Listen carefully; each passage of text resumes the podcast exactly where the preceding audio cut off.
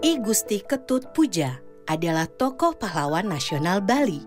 Setelah proklamasi kemerdekaan, ia menjadi satu dari delapan gubernur pertama Republik Indonesia. Seperti apakah kisah perjuangannya?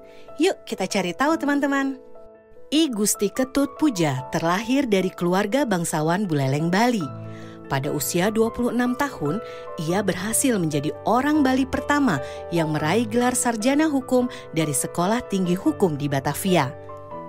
Menjelang proklamasi kemerdekaan, Puja diutus oleh pemerintahan Jepang mewakili Sunda Kecil dalam panitia persiapan kemerdekaan Indonesia. Puja juga menjadi anggota panitia kecil yang dipimpin Otto Iskandar Dinata yang bertugas merumuskan susunan pemerintah serta kepolisian dan ketentaraan Republik Indonesia. Pada 19 Agustus 1945, panitia kecil menetapkan pembagian wilayah Indonesia menjadi delapan provinsi. Kemudian pada 22 Agustus 1945, Presiden Soekarno mengangkat Puja sebagai gubernur Sunda Kecil yang wilayahnya meliputi Bali, NTB, dan NTT. Pada tanggal 23 Agustus 1945, Puja kembali ke Bali.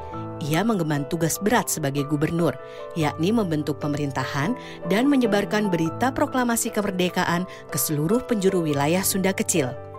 Saat menjalankan tugasnya, Puja menghadapi berbagai tantangan, di antaranya ancaman dari sisa-sisa tentara Jepang dan Belanda, serta raja-raja Bali yang menolak bekerja sama.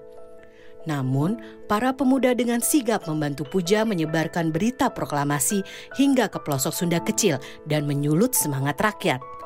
Puja juga berhasil mendesak penguasa militer Jepang agar mengganti bendera Jepang Hinomaru yang masih berkibar dengan bendera Sang Merah Putih serta mengganti para pemimpin berkebangsaan Jepang dan tenaga kerja bangsa Indonesia. Pada tanggal 2 Maret 1946, Belanda masuk kembali ke Bali. Tanggal 11 Maret 1946, tentara Belanda menangkap Puja. Ia pun kemudian dipenjara. Puja bisa bebas asalkan mengakui negara Indonesia Timur bentukan Belanda, namun Puja dengan tegas menolaknya. Dua tahun kemudian Puja dibebaskan. Setelah itu, ia terus aktif di berbagai departemen membantu Presiden Soekarno dalam membangun bangsa Indonesia.